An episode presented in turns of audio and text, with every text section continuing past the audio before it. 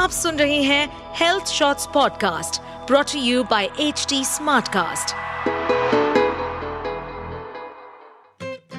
Health Shorts podcast healthy ज़िंदगी season two के पाँचवें एपिसोड में आपका स्वागत है। मैं हूँ आपकी host Yogita Yadav editor Health Shorts Hindi दोस्तों, जैसा कि हमने वादा किया था कि हम हर बार आपके लिए वो सब जानकारियाँ लेकर आएँगे, जो आपके लिए हेल्दी ज़िंदगी की राह आसान बना सके।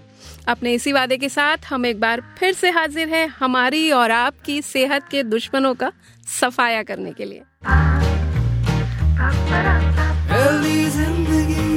दोस्तों मौसम बदल रहा है और मौसम के साथ ही सेहत के लिए चुनौतियाँ भी बदल रही हैं। इन दिनों बहुत सारे लोग सर्दी जुकाम बुखार जैसी समस्याओं से पीड़ित हैं। इसलिए हेल्दी ज़िंदगी के इस बार के एपिसोड में हम फ्लू और फीवर पर बात करेंगे। इसके बारे में अपने एक्सपर्ट सजेशंस देने के लिए हमारे साथ स्टूडियो में हैं डॉक्टर श्रेय श्रीवास्तव। डॉक्टर श्रेय नोएडा के शारदा हॉस्पिटल में कंसल्टेंट फिजिशियन है। डॉक्टर श्रेय, स्वागत है आपका हेल्दी ज़िंदगी पॉडकास्ट में। Thank you so much for calling me और आजकल जैसे मौसम बहुत तेज़ी से बदल रहा है तो आज के टाइम पे ये बहुत ही रिलेवेंट टॉपिक है।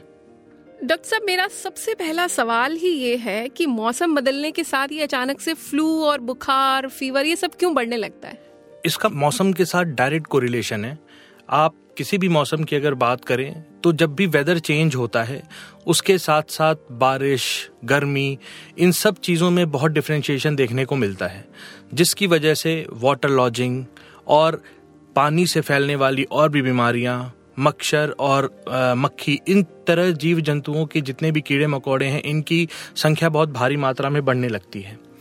इसके साथ साथ ही आप देखेंगे जो फ्लू की एक साइकिल है, वो वर्ल्ड वाइड अगर हम नोटिस करते हैं, जो पूरी एपिडोमोलॉजी है वर्ल्ड वाइड एक साइकिल इसकी चलती रहती है। तो अभी अगर हम फ़िलहाल बात करते हैं कि जिस तरीके से मौसम चेंज हो रहा है तो इस मौसम चेंज होने की वजह से फॉग का आना, गलत टाइम पे बारिश होना ये सब चीज़ें फ्लू के सिम्टम्स को या फ्लू लाइक इलनेस को इंक्रीज कर सकती हैं। Uh, मैं जानना चाहूँगी कि ये जो सब चीज़ें आपने बताई क्या यही कारण है या और भी कुछ कारण हो सकते हैं इन सब समस्याओं के? और भी कारण हो सकते हैं जैसे पॉल्यूशन है ग्लोबल वार्मिंग की हम बात करते हैं तो ये भी बहुत रिलेवेंट चीज़ें हैं। खास तौर पे यंग जनरेशन को भी मैं यही कहूँगा कि जो आ, उनकी पर्सनल हैबिट्स हैं लाइक स्मोकिंग और ओल्ड पीपल लाइक जिसमें कोई भी ओल्ड एग्जिस्टिंग लंग डिज़ीज़ से वो सफ़र कर रहे हों सीओपीडी निमोनिया, जिनको बार बार होता हो, ऐसे लोगों में बहुत ज़्यादा फ्लू लाइक सिम्टम्स डेवलप होते हैं। डॉक्टर साहब आपने कहा ना, मौसम बदलता है तो बारिश होने लगती है या बिन मौसम की बारिश होने लगती है, लेकिन ऐसा मैंने देखा है ज़्यादातर चीज़ों में कि गाँव की बजाय नगरों, महानगरों मेट्रोपॉलिटन सिटीज़ में इस तरह की प्रॉब्लम्स ज़्यादा आती हैं, इस तरह के केसेस ज़्यादा आते हैं। क्या मैं सही हूँ? आप कह सकते हैं इसके दो बड़े कारण भी हो सकते हैं कि गाँव की अपेक्षा शहरों में लोग अपने लिए ज़्यादा जागरूक हैं और फ्लू लाइक सिम्टम्स को वो इग्नोर नहीं करते हैं। और एक और बहुत बड़ा कारण हो सकता है कि शहरों में पल्यूशन काफ़ी ज़्यादा है। और जिस तरीके की आप अगर दिल्ली, एनसीआर की आप बात करते हैं या और भी मेट्रोपॉलिटन सिटीज़ की तो वहाँ पे समय के साथ आप देखेंगे कि फ्लू के केसेस काफ़ी बढ़ते गए हैं। तो मैं पोल्यूशन को इसमें बहुत बड़ा जिम्मेदार मानना चाहूँगा। करेक्ट आप ना मौसम की बात कर रहे थे, मैं फिर से मौसम पर ही लौटती हूँ कि हम ना अक्सर कॉमन लैंग्वेज में इसको सर्दी जुकाम मान लेते हैं, क्योंकि फ्लू के सिम्टम्स भी जब हम बात करेंगे तो उसमें सर्दी जुकाम भी आ जाता है। पर क्या अगर सर्दी जुकाम है तो फिर ये गर्मियों में क्यों कुछ लोगों को हो जाता है, जब मार्च, अप्रैल में मौसम बदलता है?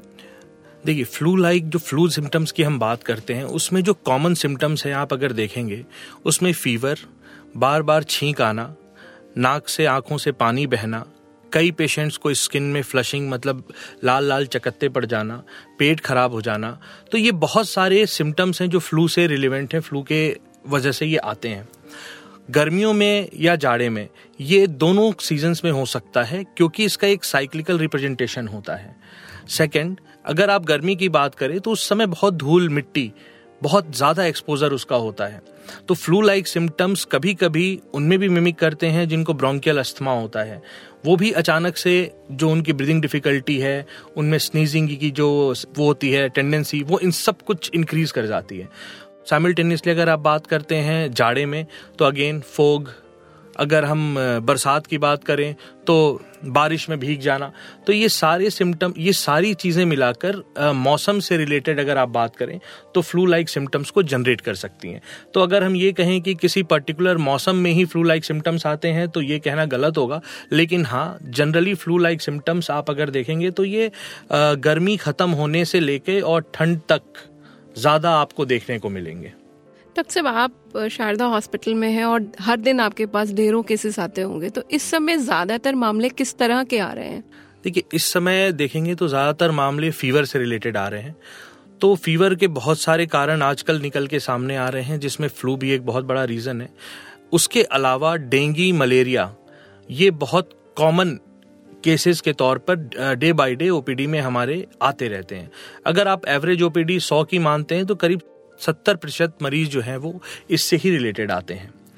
तो अगर आप ओवरऑल देखेंगे तो फीवर इस समय की सबसे बड़ी प्रॉब्लम है जिसे कतई इग्नोर नहीं करना चाहिए। डॉक्टर साहब इसके फीवर के अलावा भी कोई और सिम्टम्स हैं जो आप श्रोताओं को बताना चाहें? जी मैं बहुत आपको बताना चाहूँगा कि फीवर एक एक ऐसी चीज़ होती है प्रतिरोधक क्षमता होती है आपकी बॉडी की जो किसी भी तरीके के इन्फेक्शन के अगेंस्ट आपकी बॉडी रिफ्लेक्ट करती है। तो फीवर में अगर आप बात करें तो फीवर के साथ जो और सिम्टम्स एसोसिएट करते हैं, अगर हम फ्लू की बात करते हैं, उसमें नाक का बहना, आँख से पानी गिरना और बार बार स्नीजिंग छींक आना, उसके साथ जैसे मैंने बताया कि शरीर पे लाल चकत्ते पड़ना, ये फ्लू लाइक सिम्टम्स हैं। अगर हम डेंगी और मलेरिया की बात करते हैं तो ऐसे फीवर्स में ज़्यादातर शरीर में दर्द होना शरीर पर लाल लाल रैशेज होना पर वो रैशेज जो फ्लू के रैशेज हैं उनसे अलग होते हैं। बॉडी में बहुत ज़्यादा दर्द होना आँखों के पीछे दर्द होना और डेंगी मलेरिया का बुखार बहुत हाई ग्रेड होता है। ये 103, 104 तक भी जाता है पेशेंट्स में। और कई पेशेंट्स में ये दिमाग में आम भाषा में अगर बात करें तो डेंगी मलेरिया दिमाग में भी चढ़ जाता है जिसको हम डेंगी एनकेफेलाइटिस या सेरिब्रल मलेरिया कहते हैं तो ये केसेस बहुत कॉम्प्लिकेटेड हो जाते हैं अगर ये सही टाइम पे ट्रीट नहीं हो पाए तो। सही टाइम की आप बात कर रहे हैं तो कब एकदम से इसको सीरियसली लेना चाहिए? जैसे नॉर्मली लोग क्या करते हैं सर्दी जुकाम हुआ तो चलो स्टीम ले ली या कुछ भी कर लिया। कब ये बहुत सीरियस इशू माना जाएगा और कब आपको तुरंत डॉक्टर के पास दौड़ना है? देखिए सबसे इम्पोर्टेंट सिम्टम तो फीवर ही है। जब भी फीवर आपका 102 डिग्री के ऊपर जाता है तब आपको कंसर्न करना चाहिए और तुरंत अपने डॉक्टर से मिलना चाहिए, क्योंकि डेंगी जो आजकल के सीज़न में चल रहा है, वो ये बहुत सारी चीज़ें मिमिक कर रहा है फ्लू लाइक सिम्टम्स के भी। और बहुत सारी ऐसे केसेस आ रहे हैं जिसमें डेंगी और मलेरिया एक साथ है पेशेंट्स को। तो डेंगी तो एक वायरल फीवर है जो समय के साथ खुद से ठीक हो सकता है, लेकिन मलेरिया अगर वो प्रॉपर ट्रीटमेंट नहीं मिलती है तो वो बहुत जानलेवा साबित हो सकता है। तो कभी भी आपको जो घर बैठे मैं आपको ये बताना चाहूँगा कि अपने आप को कैसे एसेस करें। तो पहला, अगर आपको फीवर 102 डिग्री से ज़्यादा जाता है, आपको लगता है कि आपकी बॉडी में बहुत सूखापन आ रहा है, आपकी जो टंग है वो बहुत एक्सेसिवली ड्राई हो रही है। उसके साथ साथ आपको अगर लूज मोशन हो रहे हैं मल्टीपल टाइम्स इसके अलावा आपको अगर पेट में बहुत ज़्यादा दर्द, शरीर में किसी भी प्रकार के रैशेज उल्टी या उल्टी जैसा लगना इस तरह के लक्षण हो मिलते हैं जिसको हम वार्निंग साइंस कहते हैं। तो आप अपने डॉक्टर को इमीडिएट मिलें और कतई लेट ना करें। इसी से जुड़ता एक और सवाल है कि जैसे आपने एजेड पीपल की बात की सीनियर सिटीजन की बात कही उनके अलावा छोटे बच्चे भी हैं। किन लोगों में फ्लू के सिम्टम्स बहुत गंभीर हो सकते हैं? किन को इन चीज़ों का रिस्क सबसे ज़्यादा रहता है? दो एज ग्रुप काफ़ी ज़्यादा इसमें इम्पोर्टेंट होते हैं। पहला जो जैसा बच्चों की बात करी आपने, बच्चे जो चौदह साल से नीचे के हैं वो, और जो पचपन साल से ऊपर के लोग हैं वो, इन लोगों में फ्लू लाइक सिम्टम्स बहुत कॉमनली जनरेट हो जाते हैं। बिकॉज़ बच्चों में हम इम्यूनिटी की तो बात करते हैं कि उनकी बहुत अच्छी होती है, लेकिन साइमल्टेनियसली मैंने यही कहा फ्लू या फीवर एक अच्छी इम्यूनिटी के लक्षण के तौर पे भी निकल के आते हैं। लेकिन जब आप ओल्ड एज पीपल की बात करेंगे तो वहाँ उनकी इम्यूनिटी बहुत लेस हो जाती है। तो इन दोनों एज में फ्लू के सिम्टम्स काफ़ी कॉमन है।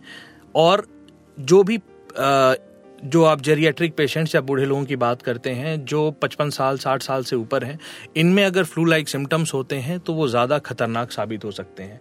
छोटे बच्चों में अगर वो निमोनिया का रूप ले लें तो वो बहुत खतरे की बात हो सकती है। तो ऐसे दोनों केसेस में आपको डिले नहीं करना चाहिए और डॉक्टर के पास जाके अपने आप को दिखाना चाहिए। इस उपचार पर अब हम आते हैं। तो उपचार के लिए ना बहुत कंफ्यूजिंग इस समय का माहौल है। कुछ लोग बोलते हैं कि भाई ये तो चार दिन रहेगा पाँच दिन रहेगा अपने आप ठीक हो जाएगा। कुछ लोग बोलते हैं हर्ब्स ले लीजिए अश्वगंधा ले लीजिए गिलोय पी लीजिए। जबकि अगर आप डॉक्टर के पास जाते हैं तो डॉक्टर तुरंत एंटीबायोटिक लिख देते हैं बाकी दवाओं के साथ। तो आप क्या सलाह देंगे कि इनमें से कौन सा प्रोसीजर सबसे सही है? देखिए मैं आ, दोनों के सपोर्ट में हूँ। अगर आप घर बैठे जो नुस्खे होते हैं, आप गिलोय ले सकते हैं या अश्वगंधा ले सकते हैं, ये सब चीज़ें डेफिनेटली इम्यून को बूस्ट करती हैं। तो ये काफ़ी अच्छी चीज़ें हैं, लेकिन इसकी जो मात्रा आप घर में लेते हैं, वो बहुत प्रिसाइज होनी चाहिए। हमने देखा है कि बहुत सारे पेशेंट दिन में दस दस गिलास गिलोय पी जाते हैं। दस दस गिलास अश्वगंधा डाल के पी जाते हैं। उन्हें लगता है कि मेरी इम्यूनिटी बहुत अच्छी बूस्ट हो जाएगी। और पोस्ट कोविड हमने ये देखा ये टेंडेंसी काफ़ी ज़्यादा बढ़ गई है, क्योंकि लोगों में बहुत डर का माहौल है कि आपको थोड़ा भी फ्लू लाइक सिम्टम होता है। घर में मैं देखता हूँ, लोग अदरक और बहुत सारी चीज़ें डाल के पीने तो मेरा सजेशन ये है कि ये अच्छी बात है, लेकिन आप इसको दिन में दो बार तक लें तो ये बेनिफिशियल है। कहते हैं ना कि कोई भी चीज़ अगर आप ज़्यादा करें तो वो आपके स्वास्थ्य के लिए हानिकारक भी हो सकती है। क्योंकि इनके कुछ कुछ साइड इफ़ेक्ट्स भी हैं, अगर आप अदरक की बात करें तो उसकी गर्म तासीर होती है, जिनको कॉन्स्टिपेशन है, अगर वो लगातार बहुत भारी अमाउंट में अगर अदरक खाता है तो वो कॉन्स्टिपेशन की की समस्या बढ़ सकती है। ऐसे ही जैसे दालचीनी तेज पत्ता, ये सब बहुत कुछ डाल के, काढ़ा बना के पीना। ये भी क्या हार्ट बर्न के केसेस इसमें बहुत हमने देखे हैं कि लोगों को गर्ड लाइक सिम्टम्स लाइक पेट के अपर हिस्से में दर्द होना बार बार डकार आना, ऐसे सिम्टम्स के साथ भी पेशेंट आने लग गए हैं। जहाँ तक रही बात एंटीबायोटिक की तो फ्लू लाइक सिम्टम्स में एंटीबायोटिक प्रिस्क्राइब नहीं होती है। और आज के दौर में चाहे वायरल फीवर कोई भी ले लें, उसमें एंटीबायोटिक का कोई बहुत खास रोल है नहीं। तो कोई भी डॉक्टर, मुझे नहीं लगता कि एंटीबायोटिक उसको अभी प्रिस्क्राइब करनी चाहिए। इसमें आप जनरल मीजर्स को फॉलो कर सकते हैं कि अपने हाइड्रेशन को आप बहुत अच्छा रखें। पानी तीन से चार लीटर पिए, एक नारियल पानी पिए, दिन में कम से कम।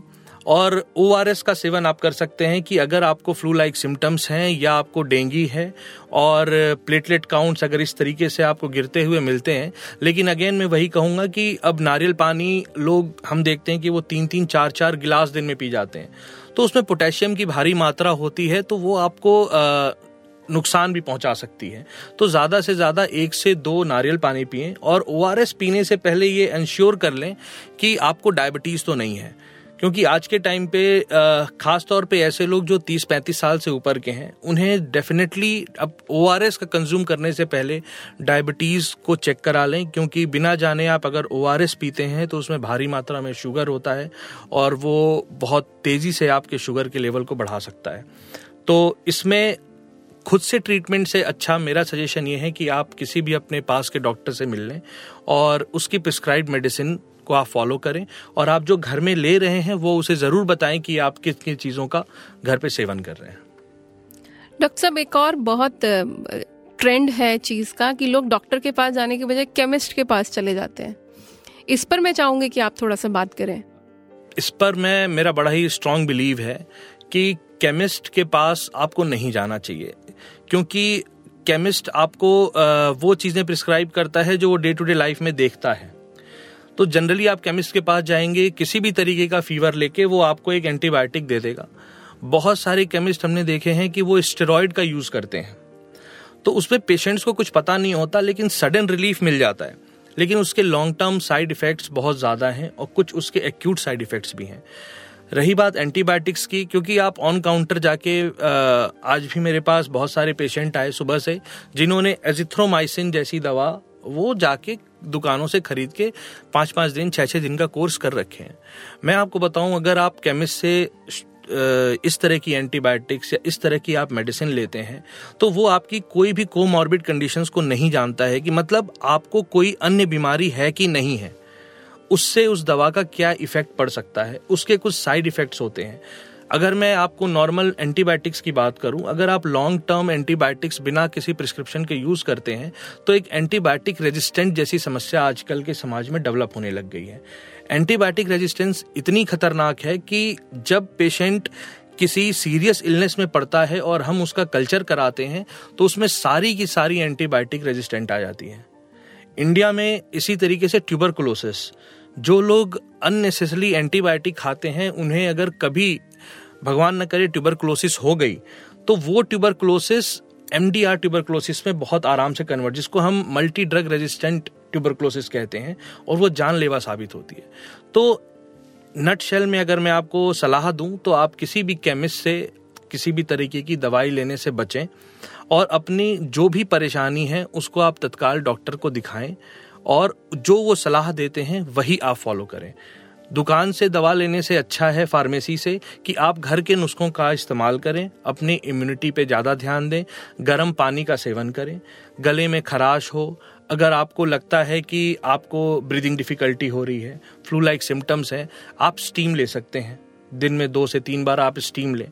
तो वो आपके लिए ज़्यादा बेनिफिशियल होगा कि आप जाके ऑन काउंटर किसी से मेडिसिन खरीद के लाएँ। एक और इससे जुड़ी हुई चीज़ है कि फ़र्स्ट एड बॉक्स जो घर में हमने बनाए होते हैं, या आजकल लोग ऑनलाइन मेडिसिन खरीदते हैं तो पूरा पत्ता खरीद लिया। क्या वो रखी हुई एक बार की मेडिसिन दो महीने बाद, छह महीने बाद जब हम इस्तेमाल करते हैं, वो कितना सही है? देखिए, वो एक डिपेंड करता है एक्सपायरी डेट पे। एक्सपायरी डेट जो होती है, वो इसलिए मेंशन करते हैं कि जो मेडिसिन जो है, उसकी जो पोटेंसी है और एफिशिएंसी उन दोनों को हम कैलकुलेट करके एक एक्सपायरी डेट बनाते हैं। तो जो पोस्ट एक्सपायरी डेट जो मेडिसिन हैं, उनके सेवन से बचना चाहिए। और बहुत भारी मात्रा में फ़र्स्ट एड बॉक्स बनाने के चक्कर में दवा कलेक्ट करके नहीं रखनी चाहिए। आप एक रिलीवेंट जो घर में आम तौर पर बीमारियाँ होती हैं, जैसे मैं अगर कहूँ कि लूज मोशन की दवा तो लूज मोशन की दवा घर में डेफिनेटली होनी चाहिए। फीवर के लिए होनी चाहिए। पैरासीटामॉल जो सब कोई जानता है प्रिस्क्राइब्ड है, वो होनी चाहिए। फ्लू के लिए हो सकती है। आपके पास फेक्सोफेनाडिन सॉल्ट है लिवोसिट्रजिन सॉल्ट है इसकी टैबलेट आप रख सकते हैं।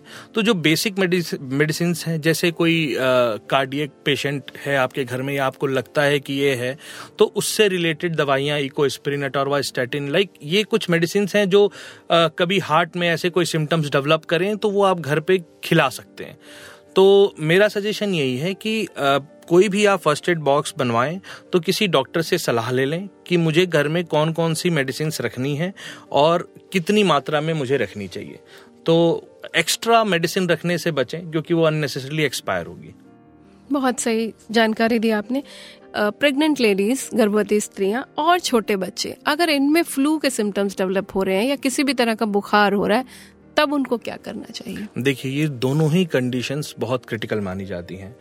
ये नवजात शिशु जो होते हैं, वो भी लो इम्यूनिटी में आते हैं और जो प्रेगनेंसी है, वो भी लो इम्यूनिटी में ही आती है। तो इन दोनों केसेस में आपको बहुत ही खासा ध्यान रखने की ज़रूरत है, क्योंकि अगर इसमें फ्लू लाइक सिम्टम्स होते हैं तो ये बहुत जल्दी निमोनिया में कन्वर्ट हो जाते हैं। और ऐसे दोनों केसेस में चाहे वो छोटे बच्चे हों, चाहे प्रेग्नेंट वुमेन हो हमने देखा है कि केसेस बिगड़ से जाते हैं। तो मेरी सलाह यही है कि जब भी छोटे बच्चों को फ्लू लाइक सिम्टम हो, आप उन्हें स्टीम दिलाएँ। प्रेगनेंसी में भी ज़्यादा से ज़्यादा कोशिश करें कि आप स्टीम लें और अननेसेसरली किसी भी मेडिसिन से आपको बचने चाहिए। प्रेगनेंसी की अगर हम बात करें तो बहुत सारी ऐसी मेडिसिन होती हैं जो ट्राइमेस्टर वाइज अलग अलग कंट्रा इंडिकेटेड है लाइक बैंड है, आप नहीं यूज़ कर सकते हैं। बहुत सारी ऐसी एंटीबायोटिक्स है जो आप प्रेगनेंसी में अगर यूज़ करते हैं तो होने वाले बच्चे पे उसके बहुत गहरे प्रभाव पड़ सकते हैं। तो जैसे आपने एक बहुत अच्छा क्वेश्चन पूछा कि दवाई दुकान से आपने खरीद लिया तो ये आप देखो कितना कितना सीवियर कोरिलेशन है। उसने तो आपको दवा दे दी। अब पेशेंट को थोड़ी पता है कि वो क्या कर सकती है दवा। तो मेरा ये मानना है कि जब भी फ्लू लाइक सिम्टम दोनों केसेस में हो, आप तुरंत डॉक्टर की सलाह लें और जो उनकी अगेन प्रिस्क्राइब मेडिसिन है, उससे उन पर पूरी चर्चा करें, अपने बारे में पूरी चीज़ें बताएँ, अपने प्रेगनेंसी के स्टेटस के बारे में बताएँ, बच्चे के भी पास्ट हिस्ट्री के बारे में पूरे, पूरी तरीके से अवगत कराएँ, कोई चीज़ छुपाएँ नहीं और उसके बाद जो वो प्रिस्क्राइब करते हैं, वो मेडिसिन आप फॉलो करें। और एक बात और मैं बहुत इंपॉर्टेंटली आपसे कहना चाहूँगा कि आप कोशिश करें कि स्पेशलिस्ट के पास ही जाएँ। हमने देखा है कि बच्चों को बीमारी हुई फ्लू हुआ, आप डेफिनेटली लोकल डॉक्टर्स के पास जा सकते हैं जो एमबीबीएस या इस तरह की इक्विवेलेंट डिग्री होल्ड करते हैं।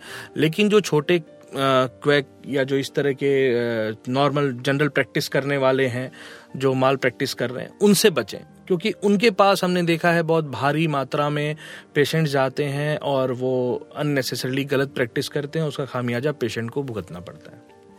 हाँ यानी कि जो हर केमिस्ट के कॉर्नर में एक डॉक्टर बैठाया होता है उसके पास जाने से जी जो कम क्वैक है आप उसकी डिग्री देखें।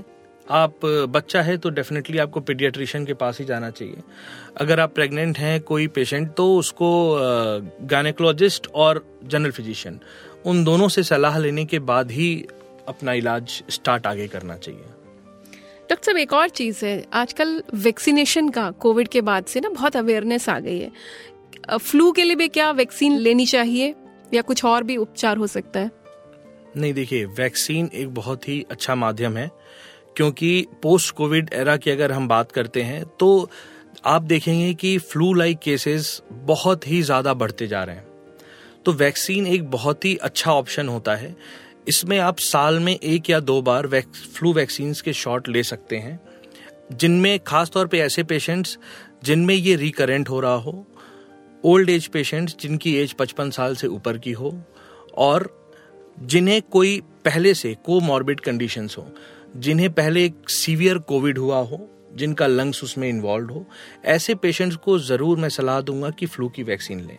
इसके साथ ही जिन पेशेंट्स में रिकरेंट निमोनिया होता है फ्लू के साथ, उन पेशेंट्स को न्यूमोकोकल वैक्सीन आती है, वो भी उन्हें ज़रूर कंसिडर करना चाहिए और डॉक्टर से सलाह लेके न्यूमोकोकल वैक्सीन भी लगा लेनी चाहिए, जिससे फ्यूचर में वो दोनों से बच के रहेंगे फ्लू लाइक सिम्टम्स निमोनिया में कन्वर्ट नहीं हो पाता और रिकरेंट निमोनिया के बहुत ज़्यादा दुष्प्रभाव हैं, उससे भी वो उनका बचाव होगा। बच्चों के लिए भी आजकल फ्लू वैक्सीन आ रही है। वो किस उम्र पे देनी चाहिए और किन बच्चों को ज़्यादा ज़रूरी है देनी? देखिए, अगेन मैंने कहा कि पाँच साल से बच्चों को नीचे और चौदह साल तक, हर तरीके की वैक्सीन अब आजकल मार्केट में आ गई है और एफडीए के अप्रूवल के बाद ही हम उन्हें लगाते हैं। जिन बच्चों को बार बार आप फ्लू लाइक सिम्टम्स डेवलप होते हैं बार बार रिकरेंट राइनाइटिस, जैसे बार बार नाक का बहना सीजनल चेंज जैसे भी हो इन बच्चों में इस तरह की समस्याएँ बहुत बढ़ जाती हैं। कुछ बच्चे तो आपको यहाँ तक के आते हैं जो सांस ब्रीदिंग डिफिकल्टी सांस लेने में बहुत ज़्यादा दिक्कत होती है।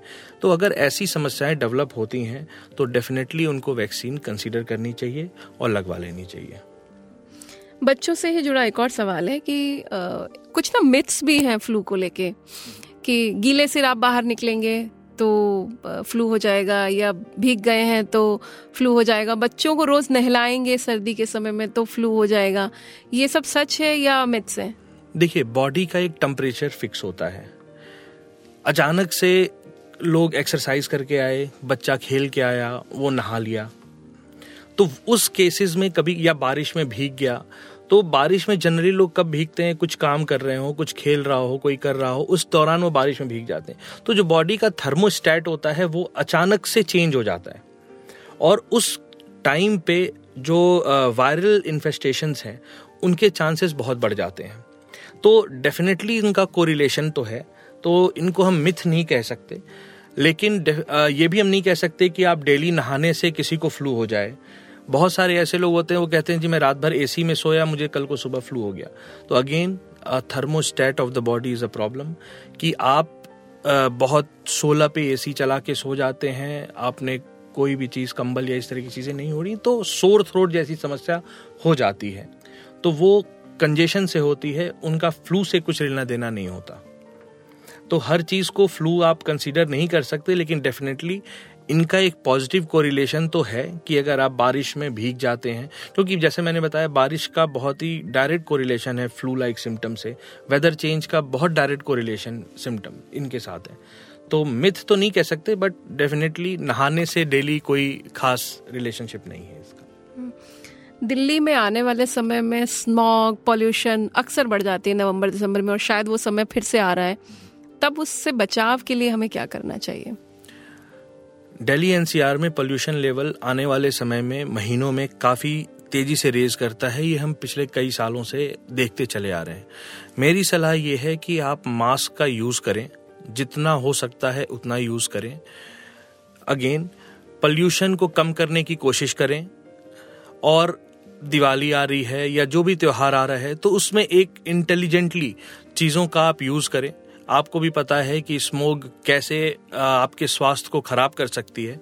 और ऐसे पेशेंट्स जिनको लंग्स की पहले से डिज़ीज़ हो, जिनको दमा मतलब अस्थमा सीओपीडी जिनको क्रोनिक जो स्मोकर हैं, ऐसे लोग डेफिनेटली वैक्सीन का आप इस्तेमाल करें, अपने डॉक्टर की सलाह लें, फ्लू शॉट्स लें। बूढ़े बुज़ुर्गों को मैं सलाह ये देना चाहूँगा कि वो मॉर्निंग वॉक से बचें। मॉर्निंग वॉक में स्पेशली बहुत सारे ऐसे पेशेंट्स आते हैं जिनमें फोग बहुत भारी मात्रा में होता है और उसके साथ साथ पॉल्यूशन। जो उसके कड़ होते हैं, वो सारे मिलके उनके लंग्स में निमोनिया कॉज कर देते हैं। और ऐसे पेशेंट्स काफ़ी ज़्यादा सिक माने जाते हैं और इनको कई समय पर बचा पाना भी मुश्किल हो जाता है। छोटे बच्चों को अगर मॉर्निंग में स्कूल जाना हो तो मैं स्कूल संस्थानों से ये अनुरोध करूँगा कि सुबह अर्ली मॉर्निंग की जगह वो थोड़ा से टाइम को एक घंटा, डेढ़ घंटा आगे शिफ्ट करने के बारे में सोचना चाहिए। क्योंकि सुबह की जो फोग होती है, वो बच्चों को उनके जो आप समझो नेजल कैविटी है, उसमें और जो बूढ़े बुज़ुर्ग लोग होते हैं दोनों में, क्योंकि नेजल कैविटी जो होती है, वो बहुत ही कॉम्प्लेक्स इम्यून सिस्टम से बनी होती है। उसमें सारे तरीके के सेल्स होते हैं। इसलिए ही जो यंग पेशेंट, जो बच्चे हैं और जो बूढ़े बुज़ुर्ग हैं, ये सबसे ज़्यादा फ्लू की चपेट में आते हैं। और फोग और पोल्यूशन दोनों इसमें एड ऑन फीचर की तरह काम करता है। तो यही सलाह है कि मास्क लगाएँ। कोई भी सिम्टम हो तो अपने नियरेस्ट डॉक्टर से आप सलाह लें। एक अंतिम सवाल मैं पूछना चाहूँगी कि डॉक्टर साहब, युवाओं में कुछ का ये मानना है कि अगर शाम को एक पैग ले लिया जाए तो सर्दी, जुकाम सब ठीक हो जाता है। इस पर मुझे आप थोड़ा सा बताइए। नहीं, मैं इससे बिल्कुल इत्तेफाक नहीं रखता हूँ इस बात से, क्योंकि अल्कोहल कहीं भी, किसी भी बुक में दुनिया के नहीं लिखा है कि ये आपको किसी भी तरीके की बीमारी से बचा सकता है।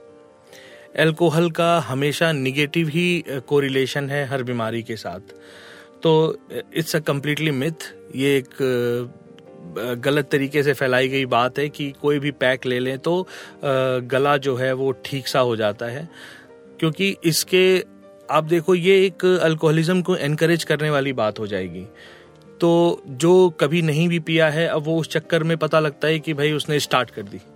तो इसको हम एनकरेज नहीं कर सकते और इसका कोई रिलेशन नहीं है कि आपकी गर्दन या आपके गले में दर्द है और सोर थ्रोट है और आप एक पैक लगा लें तो उससे वो चीज़ ठीक हो जाएगी। इसकी कोई स्टडी पुष्टि नहीं करता। Thank you so much doctor साहब। आप हमारे स्टूडियो में आए। आपने फ्लू वायरल फीवर के बारे में इतनी महत्वपूर्ण जानकारियाँ हमारे लिसनर्स के साथ शेयर की। आपका बहुत बहुत धन्यवाद। ये था हमारा आज का एपिसोड इसे प्रोड्यूस किया है दीक्षा चौरसिया ने और एडिट किया है संजू अब्राम ने। आपको कैसा लगा, हमें ज़रूर बताएँ। आप मुझसे कनेक्ट कर सकते हैं Yogita dot Yadav at Hindustan Times dot com पर। हेल्दी ज़िंदगी सीज़न टू पॉडकास्ट को शेयर करें अपने दोस्तों और प्रियजनों के साथ, क्योंकि पहला धन निरोगी काया। हेल्थ इज़ वेल्थ इस पॉडकास्ट पर अपडेटेड रहने के लिए हमें फॉलो करें एट एच डी हम सारे मेजर सोशल मीडिया प्लेटफॉर्म पर मौजूद हैं। और ऐसे पॉडकास्ट सुनने के लिए log on to www.htsmartcast.com.